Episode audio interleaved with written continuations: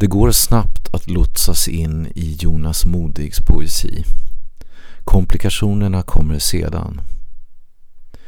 Det är lite som när man blir tilltalad av en främling vid en lantlig busshållplats eller låt oss säga vid en brygga i väntan på båten till fastlandet.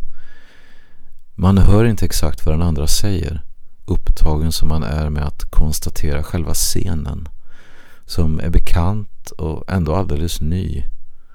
Tomhet, väntan, tystnad som plötsligt har brutits, två medvetanden i ryckvis, förhoppningsvis fredliga inskott. Det kanske blåser också och vissa ord sväljs iväg. Och så kommer båten. Ja, säger man och plockar upp mobilen för kanske åttonde gången på en kvart. Där kommer den. Någorlunda i tid. Ja. I Modigs dikter känner vi strax igen det nordiska landskapet, årstiderna och den folkglesa inredningen, karghet, stora avstånd och därmed en massa ensamhet som dikten emellertid fyller och samtidigt understryker, dras isär av.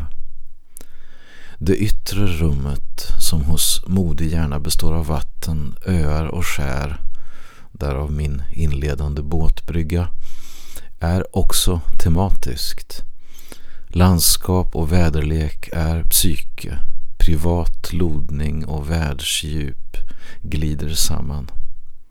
Vegetation, årstider och även mer abstrakta former gestaltar, imiterar eller supplerar tänkandet runt urgamla filosofiska frågor om beständighet förändring. Och där någonstans i själva igenkänningen är man plötsligt hjälplöst vilse. Då är man också inne i dikten inne i sig själv.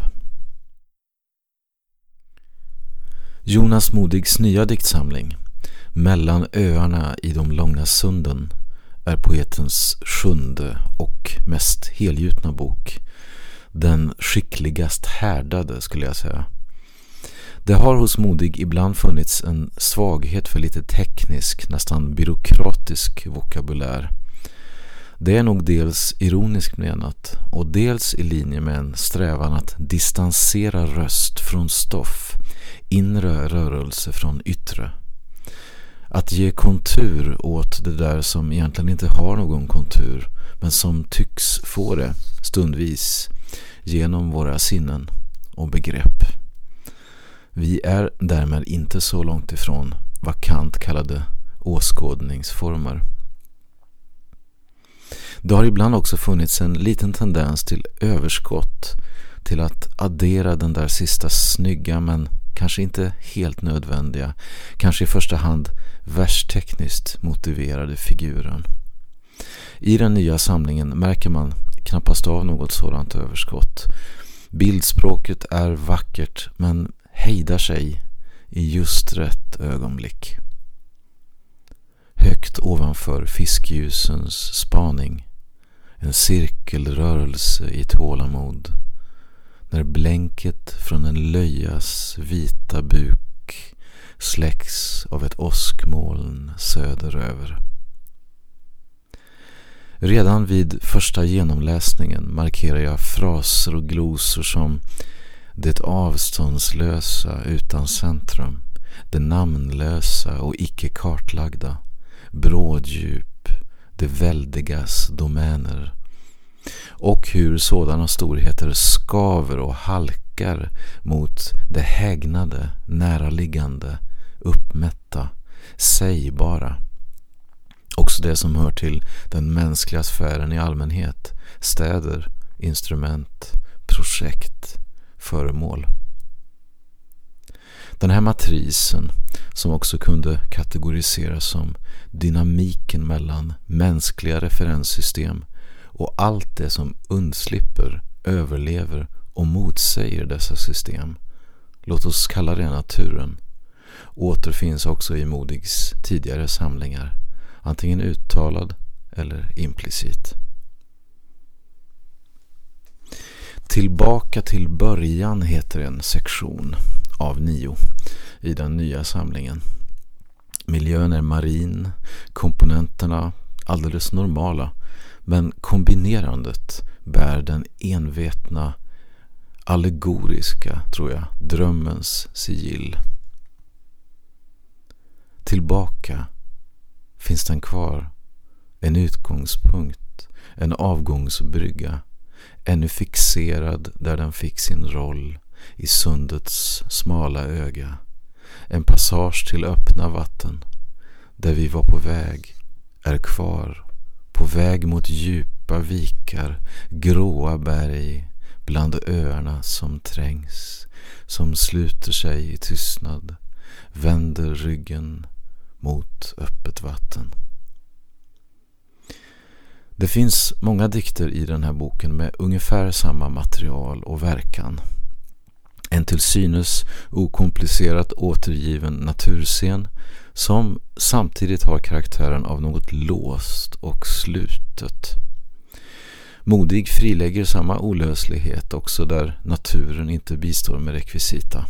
Och så måste förstås en naturdiktare värd namnet kunna gå tillväga.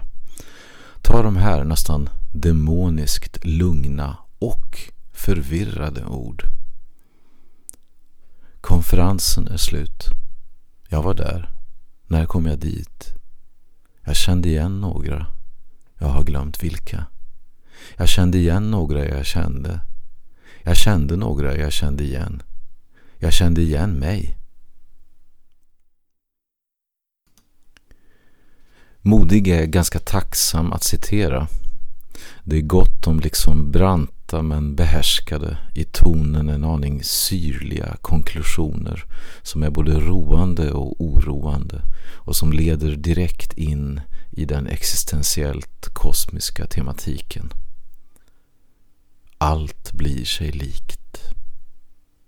Småtimmarnas otrygga frid. Någonting hade hänt. Ingenting hände. Dessa tre citat från tre olika dikter. Men det är viktigt att man också följer de längre bågar som böjs både inom och mellan enskilda dikter. Låt oss göra en sån förflyttning. En dag på höjden bakom långa kärret hade en nygjord slutavverkning öppnat sikten och jag såg långt tvärs över sjön en klar septemberdag med vackra färger hur vindkraftverkens täta svärm av snurror vispade rymden ren där borta på andra sidan sjön. En annan värld, omöjlig att nå, men inte avstängd, inte spärrad mot mig och mina brister, min föreställning och förvissning. Jag vet ju vad jag såg. Jonas Modigs poesi frambringar ofta den här typen av moduler av det förhandenvarande och avlägset skymtande. Det är inte fråga om jordisk verklighet kontra metafysisk hinsidesdimension. Snarare om verklighetens benägenhet att klyvas i nära och fjärran, konkret och eteriskt, trovärdigt och bedrägligt. Men det är sällan dessa gränser påtalas så sangviniskt, nästan Lars Gustafssonskt, som i det nyss citerade stycket. Men då är förvisso den som talar här en kanin. Ja, den långörade, oväntat filosofiskt sinnade vännen, eller ovännen, från Modigs förra bok Kaninen rymde, får några sidor i den aktuella samlingen. Det blir en liten frist trots att kaninens tankeproblem väsentligen är samma som de mänskliga diktjagens. Lite lätthet ger också passager där versen, blankvers, terziner fått en större roll. Mellan öarna i de långa sunden rör sig, för att nämna en annan nivå där viktiga saker sker, i närheten av det gömda, glömda, väntande, inkapslade. Minne och frånvarande men tänkbar plats. Bottenlös saknad. Bottenlös botten. För eller efterspråklighet. Man får ibland intrycket att scenerna redan förelegat. Att poeten helt enkelt, fast det förstås aldrig är enkelt, tagit ett kanske ofrivilligt steg framåt, upptäckt vad det nu är, orkat hålla blicken fast och varsamt halat in detta något fram till dagsljusets mellanskikt, bärgat tillräckligt och släppt taget så att det åter absorberas av det mörker det bebor och utgör. Det som står oss till buds är avtryck eller diagram över materiens och den levda tidens kolliderande och samverkande energier. I vidare mening tror jag att för poeten Jonas Modig är detta något som vår uppmärksamhet ger form, tiden själv. Och tiden läker inte, gräver bara djupare i såren. Vill åt aortan, vill slå hål på pulsen och visa vem som slutligt härskar. Som det heter i en dikt från en tidigare samling, Vinter i sommarhuset från 2011. Tiden mal ner oss och danar oss. Den är den gåva som ständigt tas ifrån oss. Det är så den finns.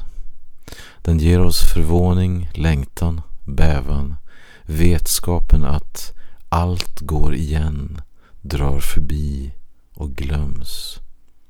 Men också oförklarliga öppningar, sikten oförminskat klar ljuset grönt. Jag vill avrunda med att citera vad jag uppfattar som den centrala dikten i den nya boken. Dikt, eller ska vi säga dess origo eller negerande urcell. Härifrån tänker jag mig har Jonas Modig dirigerat de andra dikterna som en halvt osynlig maestro sin gråskimrande kammarorkester. Det är egentligen inte här. Inte heller nu. Det är en broöppning. Ett tillfälligt stopp. Tyst. Väntan. Men spelplanen är borta. Inte bortglömd. Inte alls borta.